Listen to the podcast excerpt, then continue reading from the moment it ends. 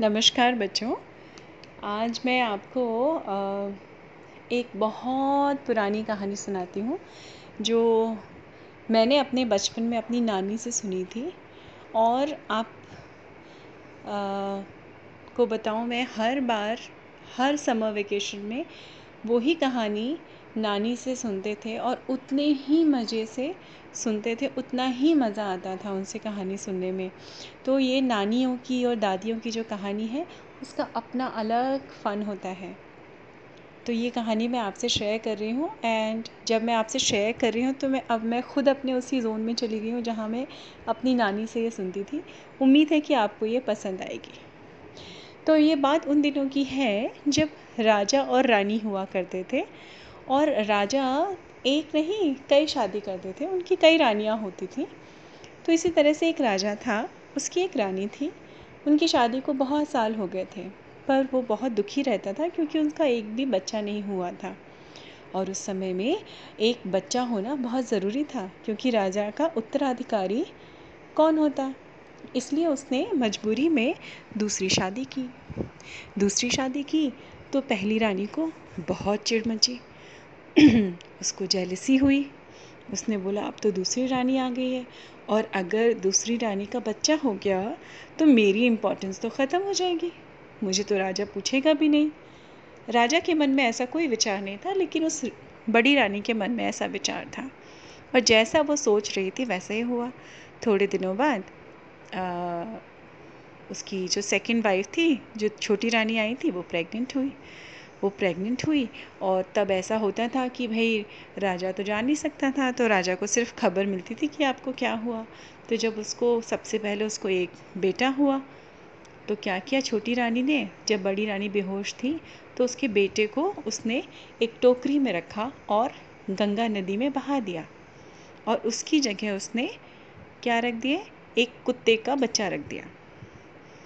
तो जब राजा को पता चला और रानी को होश आया कि उसको तो बड़ा दुख हुआ कि मुझे तो कुत्ते का बच्चा हुआ है तो राजा ने, राजा को भी दुखी, राजा भी काफ़ी दुखी हुआ। फिर उसने कहा, चलो, कोई बात नहीं, हम दूसरी बार ट्राई करेंगे। दूसरी बार भी ऐसे ही किया छोट, बड़ी रानी ने। उसके इस जगह पे बिल्ली का बच्चा रखा और उसको इस बार लड़की हुई थी। तो राजा फिर बहुत दुखी हुए कि ये कैसी औरत से मैंने शादी कर ली है, ये कैसी है रानी जिसको इंसान के बच्चे नहीं हो रहे हैं, उसको जानवर के बच्चे हो रहे हैं। लेकिन राजा इसलिए विश्वास कर रहा था क्योंकि उसको अपनी बड़ी रानी पे बहुत विश्वास था। और बड़ी रानी को क्या था? छोटी रानी से जेलसी थी।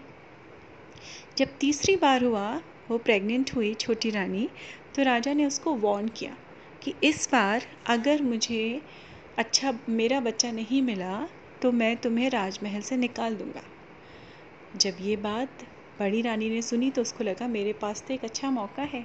चलो, मैं ऐसा ही करती हूँ। उसने ऐसा ही किया। जब तीसरा बच्चा हुआ, तीसरा एक लड़का हुआ, उसने फिर से उसको वहाँ से बहा दिया और उसकी जगह पत्थर रख दिए। अब तो राजा को बहुत गुस्सा आई और रानी को कुछ पता ही नहीं चलता था। जो छोटी रानी, जो जिसके बच्चे होते थे वो भी दुखी थी, लेकिन उन्होंने उसको राजमहल से बाहर निकाल दिया कि तुम अब राजमहल में नहीं रहोगे, तुम बाहर रहोगे। ठीक है? और वो बच्चे, जो तीन बच्चे उसने बहाए थे बड़ी रानी ने, वो एक ही दिशा में जाते थे। तो वो पूर्व दिशा से बह के पश्चिम दिशा दिशा में जाते थे। और वहीं थोड़ी दूर पे नदी के आगे एक मछुआरा रहता था। मछुआरा आप जानते हैं? जो मछली पकड़ते हैं। फिशरमैन जिसको बोलते हैं। तो वो रहता था और वो तीनों बच्चे उसको मिले। उनके मछुआरे के कोई भी बच्चा नहीं था। तो उन्होंने ये समझ के रख लिया कि, अरे वाह, भगवान ने हमें बच्चे दिए हैं। तो तीनों बच्चे वहीं पे पलने लगे। धीमे धीमे समय बीतता गया। अब राजा भी दुखी था, लेकिन राजा ने अपना दुख को दूर करने के लिए एक बहुत खूबसूरत सा बगीचा बनाया। वो बगीचा इतना सुंदर था कि दूर दूर तक इसकी किस्से मशहूर होने लगे थे कि इस राजा का बगीचा देख के आओ। तो एक दिन राजा का एक दोस्त बहुत दूर शहर से उससे मिलने आया। उसने उसका बगीचा देखा। उसने कहा, वाकई में, दोस्त तुम्हारा बगीचा तो बड़ा आलीशान है, लेकिन इसमें एक थोड़ी सी कमी है। इसमें अगर बोलती चिड़िया और सुनहरा पानी भी आ जाए, यहाँ के आर्टिफिशियल जो पॉन्ड लगाया था उसने, उसमें तो तुम्हारा बगीचा दुनिया का सबसे खूबसूरत बगीचा होगा।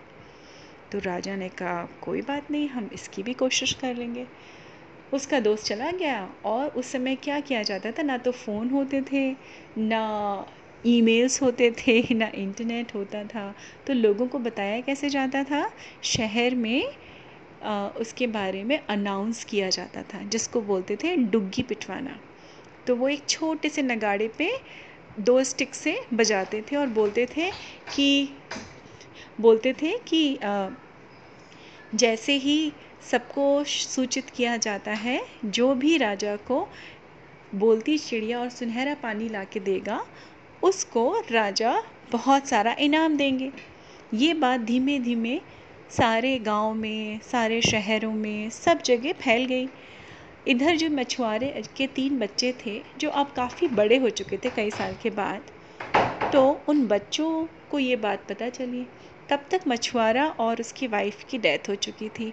तो जब उनकी डेथ हो रही थी तो मछुआरे ने कहा था कि बेटा हर दिशा में जाना, लेकिन पूर्व दिशा में मत जाना। क्यों नहीं जाना? क्योंकि उसको लग रहा था कि ये तीनों बच्चे पूर्व दिशा से ही बह के आए हैं मेरे पास। उस दिशा में ये ना जाएँ तो अच्छा है। ये कह के वो मर गया था। अब तीनों बच्चों ने ये बात सुनी तो बड़े लड़के ने कहा, मैं जाऊँगा ये देखने के लिए। तो उसकी बहन ने कहा, ठीक है भैया, तुम जाओ। तो उसने बोला, ठीक है, मैं जाता हूँ। और वो घोड़े पे चला और चढ़ दिया। चलते चलते चलते चलते सात, आठ दिन हो गए और वो एक साधु बाबा की कुटिया के पास पहुँचा। उसने कहा, साधु बाबा, मैं यहाँ से बोलती चिड़िया, सुनहरा पानी लेने आया हूँ। आप मुझे बता सकते हैं ये कहाँ मिलेगा? तो साधु बाबा ने कहा कि हाँ बेटा, ये तो बड़ा कठिन काम है। यहाँ से सात पहाड़ी पार करके एक बहुत घने जंगल के बिल्कुल बीच में बोलती चिड़िया है। एक पेड़ पे और उसके आसपास सुनहरा पानी है। तो तुम एक कटोरा ले जाओ और वहाँ से पिंजरा उतार लेना, उस कटोरे में पानी भर लेना। इस, उस पानी को जिस भी पानी में मिलाओगे वो पानी भी सुनहरा हो जाएगा। तो उसने कहा, ठीक है, ये तो बहुत आसान है। उसने कहा, नहीं बेटा, इतना आसान नहीं है। एक शर्त है, जब तुम चिड़िया का पिंजड़ा और पानी लेके चलोगे, वापस आओगे तो तुम्हें पीछे से बहुत सारी आवाज़ें आएँगी।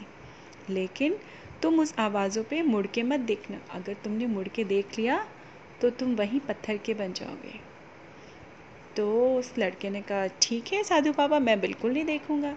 अब वो लड़के ने कठिन मेहनत के बाद वो सात पहाड़ी पार की, वहाँ पहुँचा, वो चिड़िया को उतारा, पानी भरा कटोरे में और घोड़े पे बैठ के वापस आने लगा। पीछे से आवाज़ आने लगी, पलट, देख पलट, देख, तेरे घोड़े की पूँछ टूट गई, पलट, देख, तेरे घोड़े के पैर टूट गया। अरे पलट तो देख तेरी बहन खड़ी है। जैसी बहन का नाम आया, उसने पलट के पीछे देख लिया। तो वहीं पे पत्थर का बन गया और चिड़िया वापस उसी पेड़ पे जाके गई। पानी भी बहता हुआ वहीं जाके उस तालाब में मिल गया। जब बहुत दिन हो गए तो छोटे भाई ने कहा कि अब तो भैया आए नहीं, मैं जाऊँगा अब भैया को देखने। उसने भी वही काम किया। साधु बाबा ने फिर से उसको वार्न किया कि पीछे पलट के मत देखना। लेकिन उसने भी पीछे पलट के देख लिया। वो भी पत्थर बन गया। अब उसकी बहन ने सोचा, मेरे दोनों भाई चले गए हैं। अब मैं क्या करूँ? तो मैं भी जाऊँगी, या तो अपने भाइयों को लेके आऊँगी वापस, या फिर उनके संग जो हुआ है मेरे साथ भी हो जाएगा। मैं क्या करूँगी अकेले जी के? वो भी चल दी तो साधु बाबा के पास पहुँची तो साधु बाबा ने कहा कि, बेटा, तुम तो लड़की हो। तो उसने कहा, कोई बात नहीं बाबा, मैं तो ये काम भी कर सकती हूँ। अच्छा ठीक है। तो साधु बाबा ने वही सारी चीज़ें उसको भी बताई कि बेटा पीछे पलट के मत देखना। और अब तुम जा रही हो मुझे मालूम है तुम्हारे दो भाई भी वहाँ पर हैं तो तुम एक काम करना। वो सुनहरा जल थोड़ा ज़्यादा लेना और जब तुम चलोगी तो ये ये करना कि वो पानी छिड़कती जाना। आसपास जितने भी पत्थर पड़े ना वो असल में पत्थर नहीं है वो वहाँ के लोग हैं जो आ, मर चुके हैं। तो उसने कहा ठीक है साधु बाबा। साधु बाबा बहुत ज्ञानी थे। उनको लगा था उस लड़की को देख के कि शायद ये लड़की अपना काम करके वापस ले आएगी।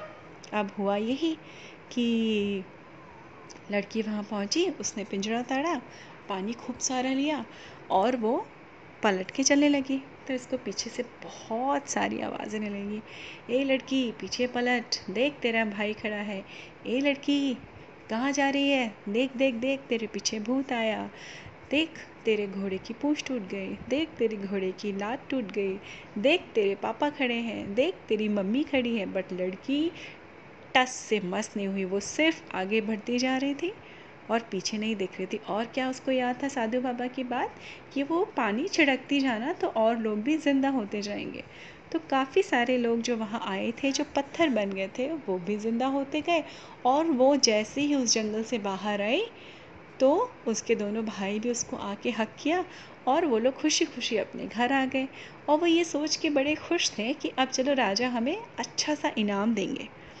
तो उन्होंने जाके बोलती चिड़िया और सुनहरा पानी को अपने घर में रखा और बोल तो उसकी बहन ने कहा कि आज तो हम लोग थक गए कल जाके आप राजा को ये दे देना भैया और अपना इनाम ले लेना, हम लोग अमीर हो जाएँगे।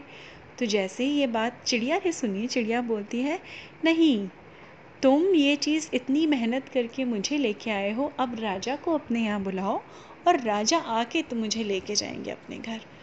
तो बच्चों ने उसकी बात मान ली तो उसका बड़ा भाई राजा के पास गया और उसने बोला, राजा जी, हम चिड़िया और पानी तो ले आए हैं, लेकिन हमारी ये इच्छा है कि आप हमारे घर आएँ और आके ले जाए। तो राजा ने कहा कि, ठीक है, हम आ जाएँगे। ये क्या प्रूफ है कि तुम लेके आए हो? तो उसने कहा कि, राजा जी, आपको मेरे बात का विश्वास करना पड़ेगा। तो राजा ने कहा, ठीक है, मैंने इतना इंतज़ार किया है, एक दिन का और सही। अब जब राजा आने वाले थे तो लड़की बड़ी परेशान थी उनकी बहन कि, इतना बड़ा राजा हमारे आएगा, हमारे पास तो कुछ है भी नहीं। तो चिड़िया ने बोला कि, सुनो, तुम खाना खिलाना राजा को। तो उसने कहा, पर हम क्या बनाएँगे? उसने कहा, कोई बात नहीं, मैं बताती हूँ। उसने बोला, आटे की लोई बनाओ और उसमें सिक्के भर दो अंदर। सिक्के आप समझते हो बेटा? कॉइन्स कॉइन्स होते हैं ना? एक तो करेंसी में नोट होते हैं और कॉइन्स होते हैं। उसने कहा कॉइन्स भर दो और उसको कॉइन्स को फिल करके कचौड़ी बेल के सेक दो। तो उसने बोला, अरे, आप ऐसे कैसे कर रहे हो? चिड़िया से बोला, लड़की ने कि राजा तो हमें जेल में डाल देंगे। वो सोचेंगे कि हमें एक तो खाने हम मैं तो खाना खा रहा हूँ, तुम इतने गरीब लोगों के यहाँ और वो भी सिक्के भर के पूड़ी कैसे सीख पाएगी? तो चिड़िया ने कहा, अगर तुम अपना भला चाहती हो तो वैसा ही करो जैसा मैं कह रही हूँ। उसने कहा, ओके, ठीक है, करती हूँ, जैसा तुम्हारा मन। अब दूसरे दिन राजा आ गए और उनके सामने खाना लगाया गया और खाने में जैसे उन्होंने कचौड़ी रखी, सब्ज़ी थी एक, कचौड़ी रखी अब राजा ने ऐसी कचौड़ी तोड़ी तो उसमें तो कॉइन था। तो कॉइन ज़्यादा था और आटा कम था। तो वो थोड़ा थोड़ा सा तोड़ के खा रहे थे। उनको गुस्सा तो बहुत था। तो वो बोले, मुझे दिखाओ चिड़िया कहाँ है और पानी कहाँ है? तो अंदर से वो लड़का, उसका छोटा भाई पिंजड़ा और पानी लेके आया। तो राजा तो बड़ा खुश हो गया। तो राजा चुपचाप बैठा था, सिर झुका के थोड़ा थोड़ा सा तोड़ के खा रहा था। तो चिड़िया ने बोला, राजा तुम खाना क्यों नहीं खा रहे हो अच्छे से? तो उसने बोला, कैसे खाऊं? इस चूड़ी इस कचौड़ी में तो सिक्के भरे। कोई सिक्के भर के कचौड़ी बनाता है क्या? तो रानी ने तो चिड़िया ने बोला, राजा, अगर अगर इंसान को जानवरों के बच्चे पैदा हो सकते हैं, पत्थर पैदा हो सकते हैं तो कचौड़ी में सिक्के क्यों नहीं हो सकते हैं? तो राजा ने तो राजा अचानक चौंका कि ये क्या कह रही है? उसने कहा हाँ तुम्हारी छोटी रानी को तीन बार तीन बच्चे हुए थे और तुम्हारी बड़ी रानी ने उन तीनों बच्चों को बहा दिया था और उनकी जगह कुत्ते का, बिल्ली का और पत्थर, बच्चे और पत्थर रख दिए थे। इसलिए वो तीन बच्चे और कोई नहीं है, ये तीन तुम्हारे बच्चे हैं। तो इसलिए तुमने उस चीज़ का यकीन कैसे कर लिया? कि इंसानों को जानवरों के बच्चे हो सकते हैं। इसलिए मैंने इन बच्चों से कहा था कि ऐसी कचौड़ी बनाओ जिसमें सिक्के भरे हों, ताकि मैं तुम्हें तुम्हारी हरकत याद दिला सकूँ कि तुमने अपनी बड़ी रानी को इतने सालों से महल से बाहर रखा है और वो छोटी रानी जिसने दुष्टता करके तुम्हारे बच्चों को तुमसे अलग रखा, तुमने उसको अपने महल में अपने साथ रखा हुआ है। अब तो राजा की आँखें खुल गई। राजा फटाफट से चिड़िया, पानी और तीनों बच्चों को उसने गले लगाया और वापस लेके गए। और रानी से पूछा, अब तो रानी के पसीने आने लगे रानी ने कहा, नहीं राजा जी, ऐसी बात नहीं है तो चिड़िया ने फिर सारी असलियत बता दी। और जैसी सारी असलियत बताई, अब तो राजा को बहुत गुस्सा आया। वो मारने के लिए दौड़े, रानी के तो छोटी रानी को।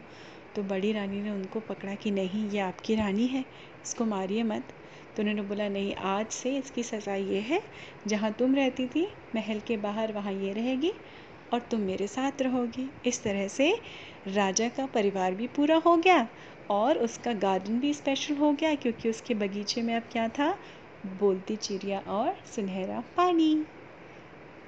ख़त्म हो गई हमारी कहानी। कैसी लगी आप सबको? धन्यवाद।